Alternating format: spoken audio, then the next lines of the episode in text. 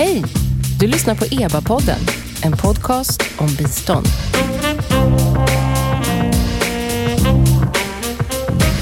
Hej och välkomna till EBA-podden. Jag heter Noomi Östlund och den här podcasten ges som vanligt ut av Expertgruppen för biståndsanalys, EBA. Idag har vi ett specialavsnitt med ett aktuellt ämne, forskningens roll inom biståndet. Det är någonting som har diskuterats ganska flitigt under det senaste året, framförallt när det gäller finansieringen av utvecklingsforskning i Sverige. I slutet av november 2023 ordnade EBA ett seminarium om det här ämnet och i det här avsnittet kommer vi få höra valda delar från det seminariet. Med mig i studion som kommentator har jag Mats Hårsmar, biträdande kanslichef på EBA. Välkommen Mats! Tack så mycket! Mats, du var ju den som modererade det här seminariet. Vad, vad handlade det om? Det var ett seminarium om svenskt ut, eh, forskningsbistånd. Och svenskt forskningsbistånd består ju av flera olika delar. Dels är det stöd till global och regional forskning som är relevant för eh, fattiga länder. Dels är det stärkt forskningskapacitet i låginkomstländer. Och dels är det eh, stöd till utvecklingsforskning som bedrivs i Sverige. Så tre stora delar. Eh, och eh, vi började med en presentation av en ny bok som heter Swedens Research Aid Policy, The Role of Science in Development, som Veronica Brodén Gyberg har skrivit. Och sen eh, fick vi också en, en presentation av den forskningsfinansiella utredningen och deras tankar om hur forskning ska finansieras framöver i Sverige. Just det, och sen följdes det av ett, ett panelsamtal med, med, eh, med gäster och vi tänkte väl Mats att, att helt enkelt göra så att vi sammanfattar lite de här presentationerna och sen så kommer vi låta er lyssnare lyssna på det här spännande panelsamtalet. Ja, och om jag då ska återge kort vad Veronica sa om sin bok. Eh, Veronica Brodén Gyberg är ju lektor eh, vid tema miljöförändring vid Linköpings universitet. Hon har skrivit den här boken hon börjar i att beskriva eh, det grundläggande problemet att forskningen och forskningens resurser är så ojämnt fördelade över världen. I Europa och Nordamerika så har vi ungefär 3700 forskare på en miljon invånare medan i Afrika söder om Sahara så har man 99 forskare på, per en miljon invånare. Så bistånd till forskning och, och till forskningskapacitet har ju sett som en, ett viktigt bistånd över åren och Sverige var tidigt ute. 1975 bildades myndigheten SAREC och det var Sverige och Kanada då och FN som eh, stödde forskningsuppbyggnad i fattiga länder då. Andra länder har kommit till senare eh, och Sarek har sen gått upp i Sida och sådär. Men det här har varit ett område där flera, eller två olika eh, politikområden möts. Det är ju forskningspolitik och det är biståndspolitik. Så det har alltid varit en diskussion och eh, vissa spänningar i det här området. Det har diskuterats vilken typ av forskning man ska stödja och på vilket sätt man ska stödja det. Ska man satsa mycket på kapacitetsuppbyggnad eller på att försöka hjälpa eh, fram viktiga forskningsresultat? Och eh, man har diskuterat, ska det vara grundforskning eller tillämpad, tillämpad forskning? Ska man jobba långsiktigt med kapacitetsbyggnad eller ska man gå in mer kortsiktigt för att undvika allt för mycket beroende? Så det har varit nödvändigt med öppenhet och dialog. Och det har funnits olika perspektiv, olika tankar om är det fattigdomsinriktad forskning eller tillväxtinriktad som ska stödjas. Och över årtiondena har tyngdpunkten legat på olika håll, växlat lite fram och tillbaka kan man säga och så småningom har innovation kommit till som ett viktigt begrepp också där forskningens eh, samverkan med det omgivande samhället betonas. Så där någonstans står vi idag och eh, Veronica berättade mycket mer ingående om det här och sitt arbete med de här frågorna så att boken är ju en väldigt intressant läsning. Absolut, det kan vi väl tipsa om. Både boken och, och själva presentationen. Så den, den som vill lyssna på hela presentationen, vilket är ett, ett, ett tips, och se också bilderna. Det är väl liksom därför vi sammanfattar, för det är klart att Veronica hade ju också ett antal bilder till sin presentation. Eh, men de finns eh, på EBAs hemsida, hela hela seminariet inspelat. Och sen följdes det upp med, med Joakim Appelqvist och då var det inte riktigt lika historiskt inriktat utan då var det mer eh, nuläget som, som låg i fokus. Precis. Joakim har tills nyligen varit huvudsekreterare för den forskningsfinansieringsutredningen. FOFIN som man säger när man inte, klarar av att uttala hela det där krångliga ordet. Och eh, Joakim är nu chef för strategisk utveckling och externa relationer vid KK-stiftelsen. Eh, han har tidigare jobbat på Vinnova. Han pratade om vad FOFIN-utredningen då kommit fram till och deras förslag. De föreslår alltså en ny organisation för den statliga finansieringen av eh, forskning, alltså utlysningar av eh, statliga medel till forskning. Idag finns det fem stora eh, myndigheter och stiftelser som gör det, men också väldigt många myndigheter som utlyser mindre mängder forskningsmedel. Och de föreslår att man lägger ihop till tre myndigheter istället. Vetenskapsmyndigheten kallar man den, som skulle då ta hand om den, liksom forskarna, forskarnas egna prioriteringar, alltså kvalitetsinriktad eh, forskning. Myndigheten för strategisk forskning. Där kan regeringen eh, styra eh, vilka områden man vill prioritera inom forskningsfältet. Också en tredje innovationsmyndighet som handlar mer om det som är nära implementeringen. Då.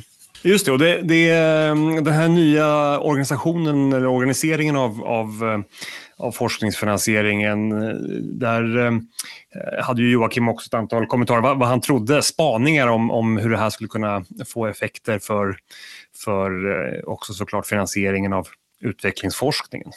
Ja, och där säger hon att det kanske mest sannolika är att det skulle hamna i Myndigheten för strategisk forskning där alltså regeringen skulle kunna ge uppdrag kring utvecklingsforskning och lägga in utvecklingsperspektiv i en eller flera olika forskningsportföljer. Kanske klimatforskningen låter ju helt rimligt att det, att det finns där och även i många andra områden. Men man skulle också kunna tänka sig att, att det på forskares egna initiativ finns med i Vetenskapsmyndigheten eller att det finns eh, projekt inom Innovationsmyndigheten. Så det fanns flera möjligheter där. Det är ju också någonting som de, som de sen kommer in på ganska mycket i, det här efterföljande panelsamtalet som, som vi ska lyssna lite närmare på. Vilka, vilka var det som var med och dryftade de här frågorna? Betydelsen för, för, eh, för eh, utvecklingsforskningen och, och så vidare. Förutom Veronica Brudén Gyberg och Joakim Appelqvist som vi redan har presenterat då, så var Linda Bell med. Hon är avdelningschef, avdelningen för areella näringar på Formas. Forskningsrådet för hållbarhet och Kerstin Jonsson Cissé som är chef för forskningsenheten vid Sida. De fyra diskuterade. Vilken line-up! Eh, jättespännande. Ja, men, eh, tack för den här intron Mats och eh, med det så lämnar vi över till, till helt enkelt till seminariet.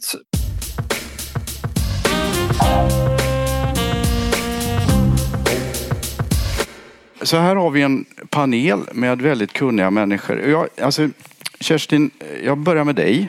Vi, vi, jag la upp den där bilden om tre delarna i svenska forskningsbiståndet och kapacitetsstärkande har vi inte sagt jättemycket om än så länge. Eh, skulle du kunna berätta vad det kan handla om? Finns det något exempel? Hur ser det ut lite mer konkret sådär, vad det där är?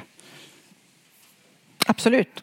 Tack så mycket för tillfället och jag var så tacksam över en av Veronicas bilder som just visade på obalansen i eh, antalet forskare i världen. Så att behovet av, du frågar, den frågan ställer du inte men jag passar på att understryka behovet av kapacitetsutveckling i länderna.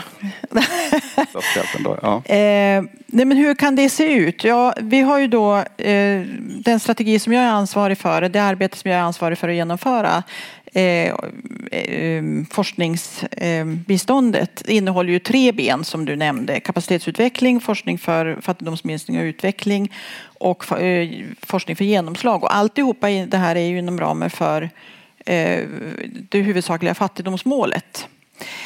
När det gäller det stärkande av bilateral kapacitet, hur kan det se ut? Ja, det har varit ett långt samarbete men i dagens läge så kan det till exempel vara stärkande av, eh, eller skapande av forsknings, forskarutbildningar, eh, sandwichprogram i samarbete med svenska institutioner med handledare både från eh, universitet i Sverige och handledare från partnerlandet. Byggande av forskningsmiljöer, inte minst laboratorier, Eh, administrativ kapacitet att handha doktorander, studenter, göra utlysningar ja, hela paletten när det gäller systemansats. Så det kan vara eh, forskning, byggande av forskningskapacitet. Ja, det, och eh, om man går till dig Linda, alltså, du är forskningsfinansiär. Eh, här har vi sagt att det fanns eh, kanske kopplingar mellan de olika delarna. Den här kapacitetsbyggandet mm. Och eh, utvecklingsforskning mm. bedriven i Sverige. Kan du från ditt håll se någon poäng i ett sådant samspel? Verkligen och jag tror tack för att jag får vara här ska jag säga också och jätteintressanta eh, inledningar här. Alltså, jag tror att de här agendorna överlappar mer och mer och när jag tänker på Formas roll i det här systemet så har vi inte haft några dedikerade medel på det sättet som andra finansiärer har haft.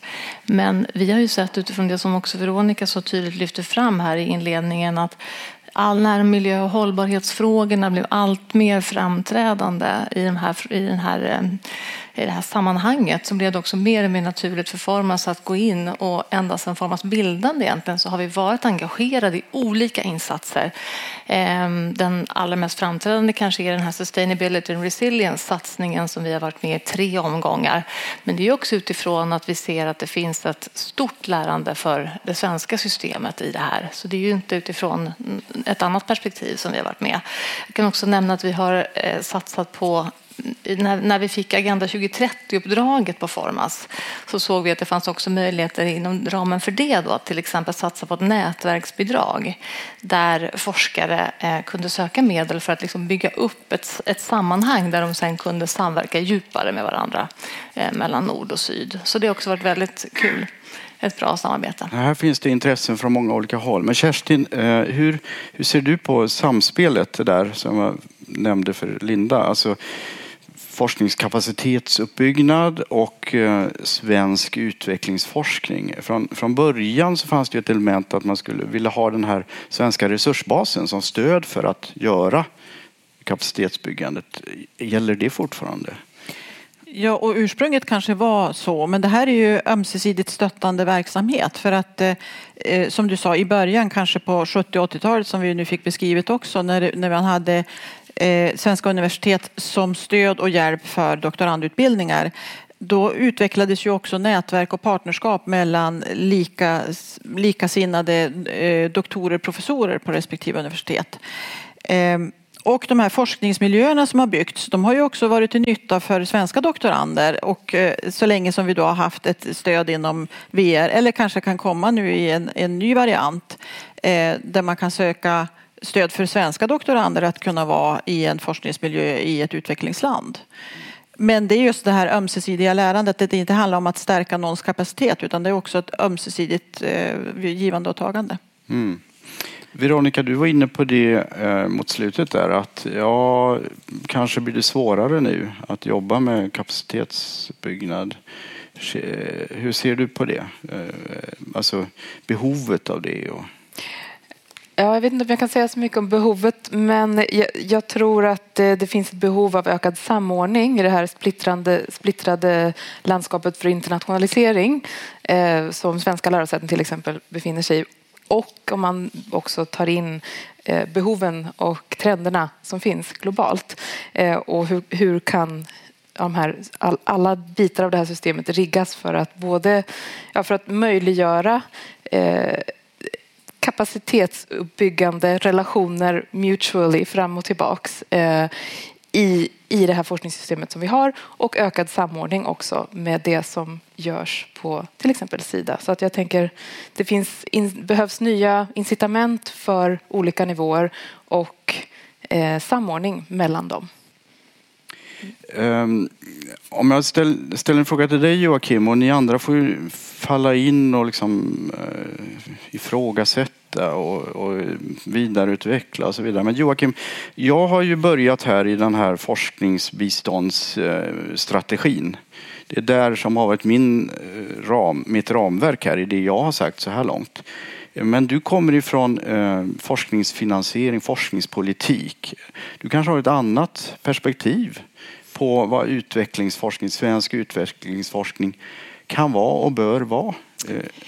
Ja men kanske delvis. Det är väl också det, det fick väl möjlighet att tänka på det när jag gjorde de här bilderna men det jag, det jag kommer att fundera, tänka på mer nu när jag hör den här diskussionen är väl, det är väl snarare att det kanske är frågan om en vidgning av vilka politikområden som behöver vara involverade i utvecklingsforskningen givet de transformativa behoven. Jag skulle också säga givet ja, vad kallar man det för typ tio år sedan, något innovationsimperativ som ju inte längre är bara en, en, en affär för högt utvecklade länder utan alla länder tittar på innovationsagendan, ser behoven av att använda innovation som ett sätt att bygga sin, sin, sitt välstånd framåt. Och det får ju konsekvenser att när vi då, och det, det är väl ett tecken på hur det svenska systemet är upp byggt med, med ganska mycket silo mellan eh, forskningsområdena. Att då snarare ta biståndsområdet, utvecklingspolitiken, den tar vi med. Vi behöver då titta och, där, och, och, så finns det en, en långvarig samverkan med forskningspolitiken. Men jag tror att näringslivspolitiken behöver komma in på det, i det här området också. Framförallt givet hur vi ställer om Eh, ställer om den svenska forsknings och innovationspolitiken där vi ser att mycket av, av omställningen sker ju i, i näringslivet. Med en, stor, med, en, med en tung grund i, Eh, i, i, i forskarsamhället. Och då är det ju den resan vi gör nationellt. Den tror jag man behöver, de erfarenheterna och den, det arbetssättet behöver vi även ta med oss i andra eh, politikområden. Och det kan vi återkomma till. Det tror jag kräver ganska mycket av en kulturförändring kring hur man ser på relationer och så, hur man agerar. Mm. Inte minst i Sverige skulle jag säga. Okej, okay, inte minst i Sverige. Det är intressant. Den tar vi fasta på så småningom. Eh, Veronica, Kerstin? Ja. En snabb... Alltså, forskningspropositionerna i Sverige historiskt har ju inte lyft fram eh, samarbete med låginkomstländer som en hög prioritering utan det har varit mer paketerat som en biståndsfråga. Och, eh, så uppdragen att, även om det, det funnits önskemål att fler forskningsråd ska införliva det perspektivet i så har det inte varit så starkt. Och, eh, så det är också en sån, eh, på tal om incitament. Alltså, ja. Ja, får vi stanna vid den och fråga Linda det? För att, eh, ja, Kerstin, du ska komma in. Ehm, därför att, eh, ja, för länge sedan, jag är ju så gammal så jag minns ju att, att det fanns en sån där, ah, det där kan väl, det där är utvecklingsforskning, det är lite låginkomstländer, det får Sida och sen VR ta hand om. Eh, men den tanken finns kanske inte så mycket idag hos andra forskningsråd så att säga. Mm, det hoppas jag inte. Det tror jag inte. Jag kan bara tala för Forplast. Där finns det i alla fall inte. Jag tror inte hos kollegor på Vetenskapsrådet och Vinnova, Energimyndigheten och Forte heller. Eh, men jag kan bara säga att jag tror att eh, tematiken och liksom innehållet i forskningen är det som för oss på Formas liksom är det drivande. Och vi ser på frågor som eh, ett hållbart samhällsbyggande, klimatanpassning. Du Veronica pratar om den geopolitiska situationen som får påverkan på livsmedelsförsörjning med sårbarheter i hela kedjan som blottas. Vi pratar om One Health, om djurhälsa, djurvälfärd, afrikansk svinpest som varit aktuellt i Sverige nu. Eh, så är det frågor som vi jobbar med hela tiden på Formas. Och där vi ser att, att eh, ett, ett, de här frågorna har inga gränser. Så vi måste ju jobba eh, med hela världen och våra utlysningar är alltid öppna för samverkan för hela världen. Sen kan instrumenten i sig vara vad ska jag säga, lite begränsade, vår årliga öppna utlysning. Vi har mycket projekt i den som kommer underifrån då, så att säga, med de här frågeställningarna som jag nämnde. Men de projekten är ganska små. Nu ser vi över kanske göra de projekten lite större och längre. Då kommer vi möjliggöra, hoppas vi, för ett bättre och mer ömsesidigt utbyte inom ramen för de instrument vi har. Innebär det att man skulle kunna lägga till komponenter som stärker kapacitet? Absolut, eller det är redan ja. möjligt idag skulle jag säga. Och sen när vi pratade, du nämnde det här med doktorander Kerstin, så jag tycker det är intressant. Vi, vi har ju nu ett eh, Eh, och, och, även forskare på postdoc-nivå och så vidare så utvecklar vi nu vårt karriärstöd. Och där kommer vi jobba med alltså ett individstöd för forskare tidigt i karriären där vi vill, där vi vill främja mobilitet väldigt starkt. Och där vi ju hoppas på att det kommer från forskarna själva här också att vilja eh, utbyta erfarenheter med länder i, i globala syd förstås eller i låginkomstländer. Och det är vi väldigt öppna för. Och tematiskt så tror vi att det passar väl in så att det borde komma därifrån så att säga. Jag bröt dig Kerstin, du får komma in. Mm.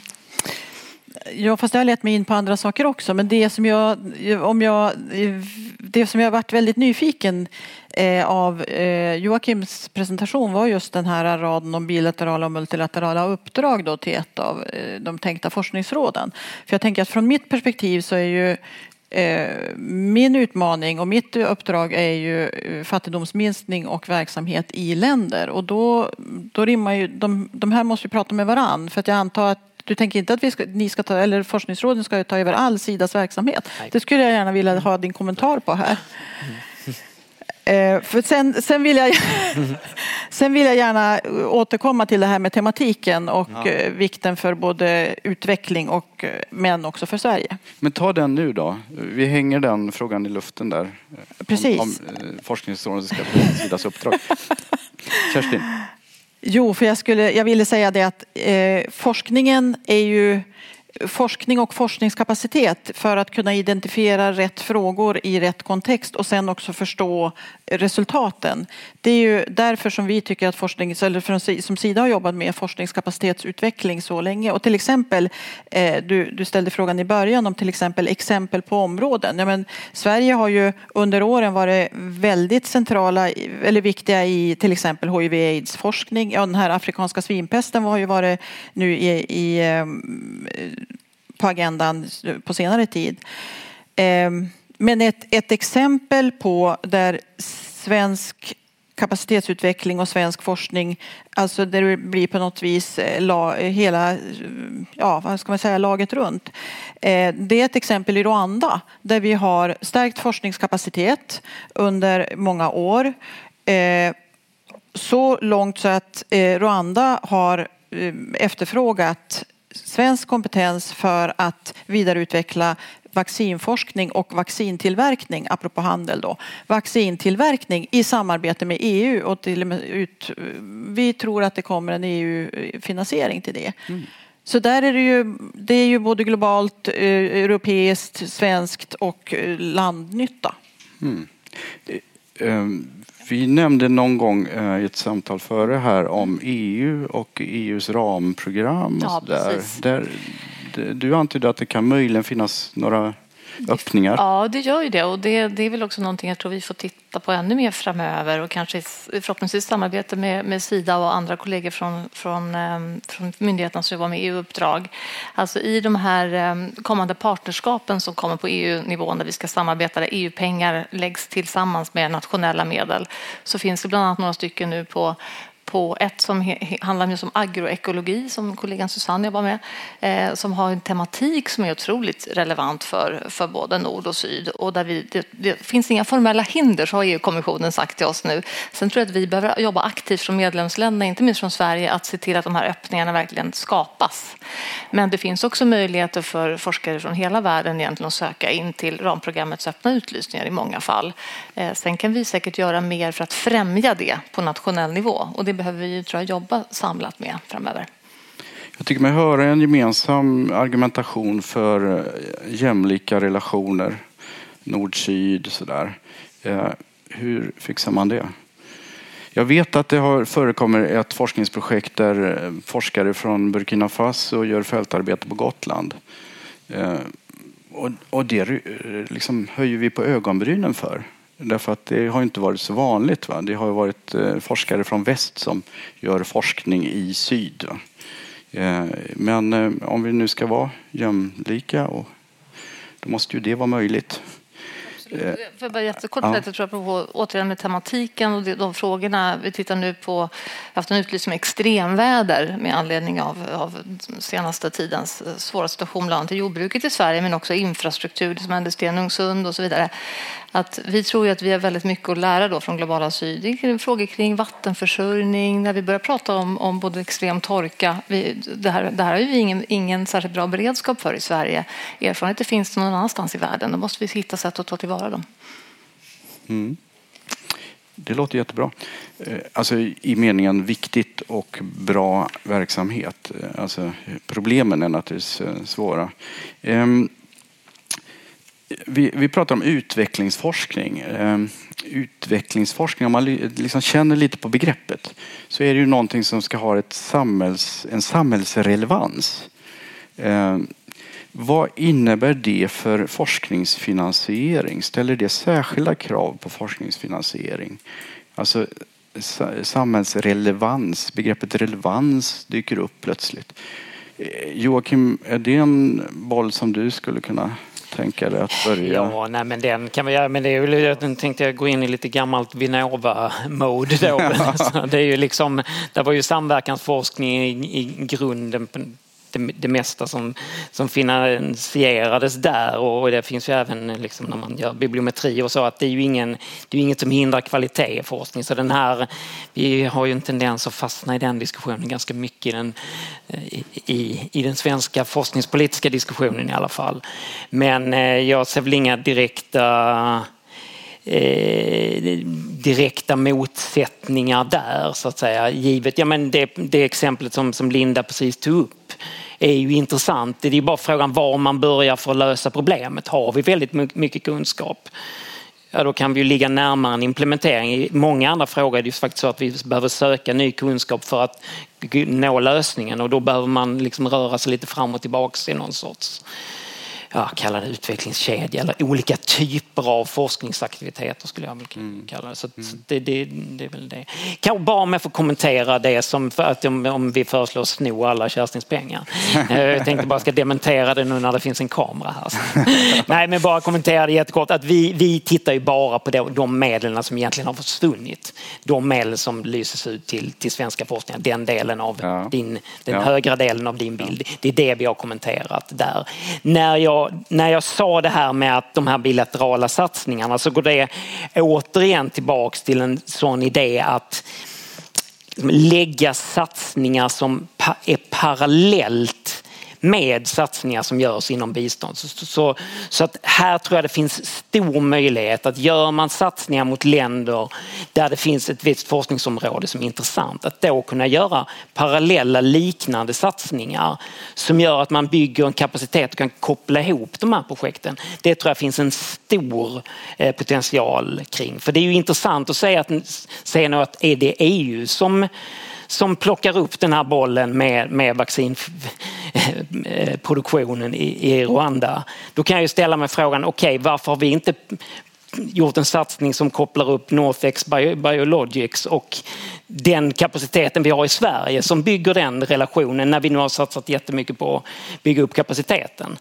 Eh, skulle jag säga med lite sådana men, men På tal om det här bygga bryggor. Ja, just det. Men bygga bryggor. Eh, Veronica, eh, jag får koppla in dig där. För att du pratar om det här eh, lokalistisk eller universalistisk. Det här låter ju som det universalistiska perspektivet. När vi försöker hitta eh, samarbeten som gynnar alla förstås, men som handlar om lösningar som är generella. Du kan ha samma medicin i Rwanda som i Sverige. Eh, och, och sådär. Ehm, har vi, har vi hamnat i att vi, vi tänker bara universalistiskt? Är det, eh, det där var en jättesvår fråga. Ja. Men eh, jag tänker att det finns, eh, det finns plats för alla möjliga resonemang. Och jag såg... Um, ja, jag hade en bra, ett bra svar också. Men eh, de kan ju samsas och ja. universalistiska idéer betyder ju inte att, eh, eh, att det inte får plats med liksom, Ja, nu tappar jag min tråd, men ja. jag kan komma tillbaks när jag får tillbaks den. Men jag skulle ja. bara vilja säga en sak om istället då, så länge, ja, medan jag kommer tillbaks. Eh, man kan hävda att hög vetenskaplig kvalitet också innebär att man behöver komma fram med relevant kunskap. Sen kanske inte alla forskningsprojekt är aktuella för det, men man kan i alla fall ställa sig frågan. För att få relevant kunskap behöver man samarbeta med en bredd av aktörer beroende på vilket område man tittar på. Och det kanske gäller samma sak med det här lokalistiska och universalistiska perspektivet. Det var det jag var ute efter och med Lindas eh, exempel här ja. på de här olika områdena där vi behöver kunskap, zoonoser, eh, klimatanpassning, eh, växtgenetisk alltså mångfald etc. etc. Samtidigt ska jag betona det, jag tror att det är viktigt också att ha verkligen respekt för att liksom, lokala förutsättningar ser olika ut i olika olika delar av världen och olika delar av Sverige också för den delen om vi tittar på ett område som vi jobbar med nu eh, som är ett EU-initiativ, eh, markhälsa till exempel. Så det nu snart, kommer snart vara Soil Day som ni säkert alla kommer uppmärksamma hoppas jag.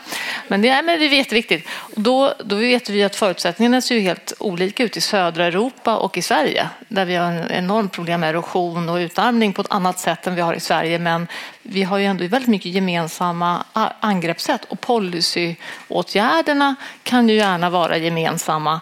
Det kommer ju stärka oss förhoppningsvis att vi får en gemensam EU-politik som förstärker alla länders lokala förutsättningar att gå fram med åtgärder som är relevanta. Mm. Ehm, I det här rummet så har vi väldigt mycket kompetens och ni har väldigt många bra frågor och de ska ni få ställa. Ehm, vi, jag noterar några och det kommer att skicka runt en mikrofon. Eh, Kerstin vill säga något innan dess. Det får du göra. Jag tänkte på det här med gemensamma eh, frågeställningar och utmaningar. En fråga som är väldigt central är antimikrobiell resistens som ju är en global utmaning. Och där kan vi då ge ett exempel på, igen, ett samarbete där vi har bidragit med små svenska pengar men ändå kunna länka upp till igen en EU-gemensam utlysning där de svenska pengarna, Sidas pengar, går direkt i huvudsak eller är riktade till till forskare i syd och då har vi precis kunnat fatta beslut om stöd till både en forskargrupp i Burkina Faso, en i Kenya och en i Uganda på detta AMR-område. Så det är sånt som vi vill se mer av också. Ja, Kära lyssnare, här gör vi ett kort inhopp i det här panelsamtalet. Efter den här delen av, av eh, debatten eller diskussionen så släppte Mats in publiken för frågor och inlägg. Jag tänker att vi ska sammanfatta här för er som lyssnar på podden, de frågor som lyfte, så kan vi sen gå tillbaks till panelen. Mats, vad var det för frågor och liksom reflektioner som lyftes i, i rummet? Det var ju en engagerad eh, grupp människor som lyssnade, det förstod man på när frågorna kom. Eh, där väcktes frågor om Ja, men hur blir det med eh, sjukdomar som drabbar fattiga människor mest? Är det någon som forskar på det? Om vi nu betonar mer av de rika ländernas egenintresse i forskningen här. Finns det exempel på vad utvecklingsforskningen har lyckats med? Eh, hur är det med den framtida demografin i framförallt Afrika som ju, där befolkningen växer oerhört fort? Hur eh, tar vi hand om det? Hur, hur eh, förhåller vi oss till det? Men också frågan om ja, de här möjligheterna som finns i, i dagsläget. Vem tar hand om det? Vem agerar på det? Vem av er, om någon, jobbar med det framöver? Just det, det var inga, inga små frågor, men, de, men eh, vi lämnar över till panelen för att, att bita tag i dem helt enkelt. Så tillbaks till, eh, till Medelhavsmuseet.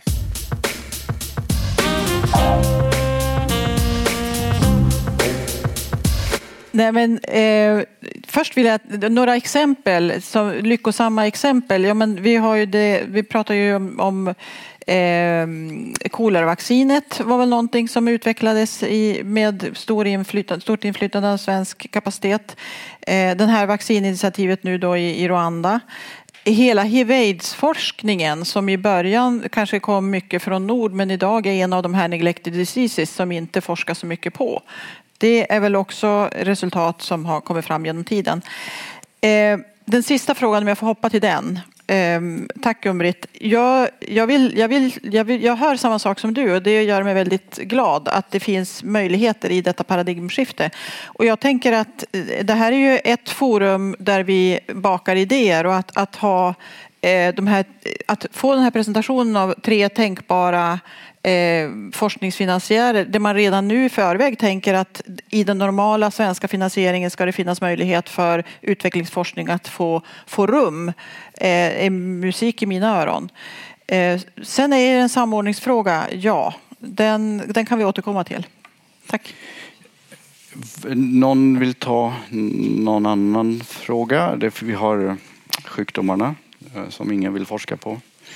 Ja, jag kan, förlåt. Ja, jag provocerar. Um, Veronica vill säga något. Um, nej men det finns ju jättemånga, eller ja, jag kan inte säga hur många, men det finns ju många långtgående, sen, alltså, sen en lång tid, flera decennier av samarbeten på svenska universitet med låginkomstländer rörande hälsofrågor som bär sig själva idag och inte är liksom, biståndsfinansierade för att det är mutual benefits och så.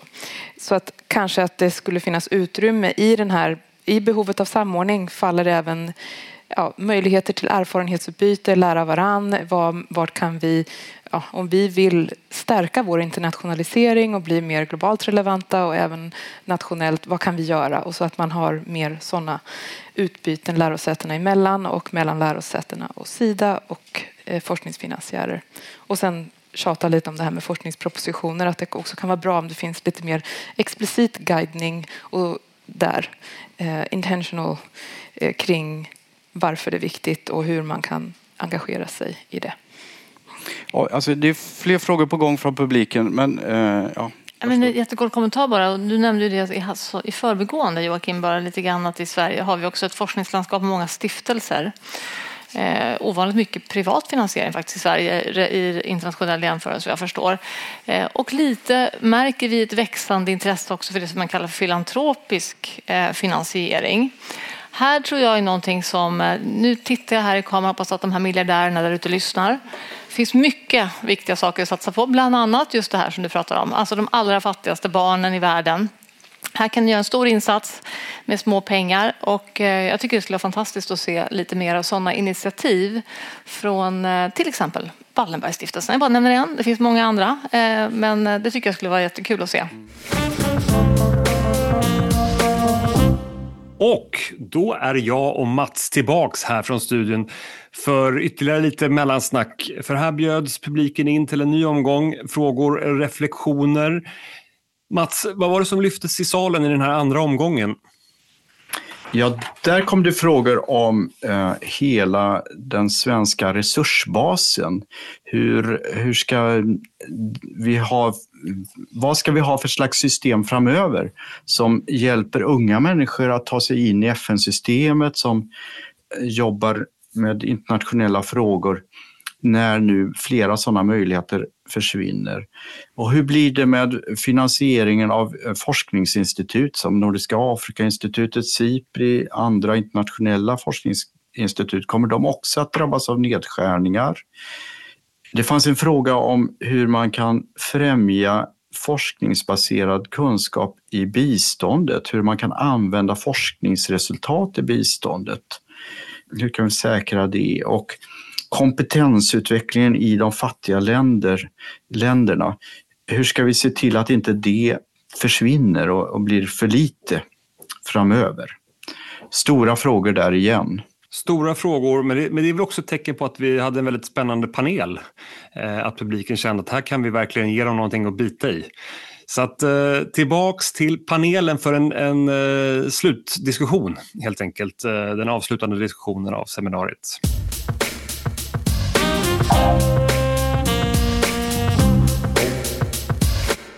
Vad det gäller finansiering av eh, de här forskningsinstituten och Nordiska Afrikainstitutet med flera institut och det är ju som sagt kopplat till vad, vad just eh, Mats sa att det är ju finansiering från UD och jag hoppas också att vi inte ska få någon fler överraskning där. Men det styr inte vi över. Sen så är det ju så här att vi jag menar, den strategi som vi fortfarande har att genomföra den har tre mål och det här är, nu bakar jag ihop de här svaren. Den har fortfarande tre, tre mål som Sida är ansvarig för och det är stärkande av forskningskapacitet och byggande av forskningsmiljöer, forskning för fattigdomsminskning, eh, av hållbar utveckling och eh, forskning för genomslag.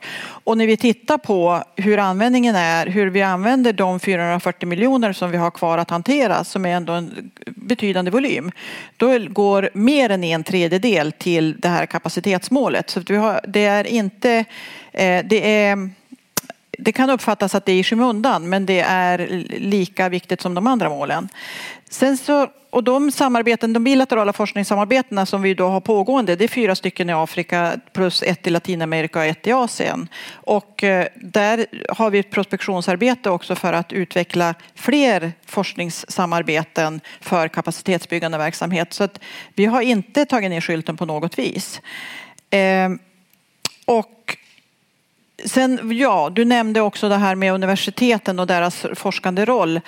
Eh, en, eh, under det här året när vi har försökt att omorientera oss utifrån nya förutsättningar så har vi bland annat också bjudit in till, det var Sidas vetenskapliga råd som eh, bjöd in alla rektorer för de universitet som ingår i de bilaterala forskningssamarbetena. Och det blev en väldigt intressant diskussion när även rektorerna i detta sammanhang sa men vi har egna medel, det här är så viktigt för oss så vi vill gärna vara med. Det, nu måste vi join hands och eh, fylla det tomrummet som eventuellt har skapats av att eh, finansieringen kapas. Jag vet inte om det var det lite svar på de frågorna. Tack. Varsågod. Det måste jag säga är fantastiskt roligt, för mycket tack vare Vetenskapsrådet. Tittar jag på Lisa här nere som sitter i publiken att eh, den här väldigt aktiva dialogen med lärosätena som väldigt spontant för jag förstår kontaktade er och sa vi vill hjälpa till här. Vi tycker att den här forskningen är så viktig. Den är också av så hög kvalitet. Vi vet ju det. Den här forskningen är, är, SAR till exempel, är forskning som har, eh, som jag nämnde för dig tidigare, vi utvärderar inte på samma sätt alla våra satsningar. Just SAR är ju så gediget utvärderat. Vi vet ju att det här är fantastiskt bra forskning helt enkelt. Excellent forskning om man vill kalla det för det, men, men som också dessutom är eh, så så, så fantastiskt tycker jag för att den bygger på det här jämlika partnerskapet. Eh, och då sa universiteten att, att det här vill vi fortsätta att stödja. Och, och det här tror jag är liksom en, förhoppningsvis en, en öppning av dörren till någonting ytterligare här. Det vi får hoppas på. nu tänker jag runda av seminariet. Joakim och Veronica får chansen att säga något om ni vill. Jag tänkte då passa på att svara på frågan som jag fick. Och det är väl bara tråkiga är väl att säga att vi har inte gått ner på det djupet och tittat på enskilda områden. Så att vi har inte kommit. Det, det vi generellt säger är att vi det vi, det vi har sett över åren i den nuvarande finansieringsorganisationen är ju i och med att, på tal om om det finns pengar i systemet. Det här är ändå en, den statliga, statens investeringar i forskning har tredubblats under tiden från eh, 2001 till 2003. Så internationellt sett är det ett väldigt välfinansierat system. Däremot på finansieringssidan så har ju inte förvaltningsanslagen ökat i samma utsträckning och ett ställe där vi ser att det har minskats resurser är ju analysresurserna på de här myndigheterna. Och det görs analyser på andra ställen så det är kanske inte så allvarligt men vi, vi säger att framöver bör man prioritera den verksamheten på myndigheterna att analysera forskningslandskapet och innovationssystemet brett. Veronica, kan du sammanfatta seminariet? 30 sekunder. Eh, nej, men jag kan, eh, jag kan bara säga att jag, jag tycker det vore spännande att fortsätta eh, diskutera det på många olika nivåer för jag tror det finns ett behov av att göra det och att eh, skapa fler forum för samordning och erfarenhetsutbyte och att det vore bra med tätare samarbete mellan forskningsrådens sida och lärosätena för att ja, Tack. Mm. Frågan om vem som ska göra hänger fortfarande i luften. Jag tror Majkes fråga om, om eh, utmaningen från Afrika, alltså den, den, demografiska utmaningen, hänger i luften. Det finns fler frågor som hänger i luften. Vi har inte svarat på dem. Jag har under arbetet med det här seminariet lärt mig nya saker. Att det finns många aktörer som faktiskt vill vara med. Som man inte hade riktigt koll på, i varje fall inte jag. Eh, och det finns en positiv kraft att göra saker tillsammans. Det finns en självklarhet för att det ska vara ett jämlikt samarbete. Så, med det har vi fått lyssna på hela det spännande panelsamtalet eh, från det här seminariet eh, på Medelhavsmuseet i Stockholm. Eh, tack så mycket för kommenterandet och introduktionen, Mats Hårsmar. Tack för att jag fick vara med. Och med det här eh, får vi tacka er som har lyssnat på det här avsnittet. På EBAs hemsida finns, eh, som jag redan sagt, eh, det här seminariet i sin helhet att titta på för den som är intresserad att även ta del av presentationerna eller se Mats när han modererar det här samtalet. Och på hemsidan finns ju också alla våra andra seminarier, poddar och rapporter som EBA har publicerat. Jag heter Noomi Östlund och tack för att ni har lyssnat på EBA-podden.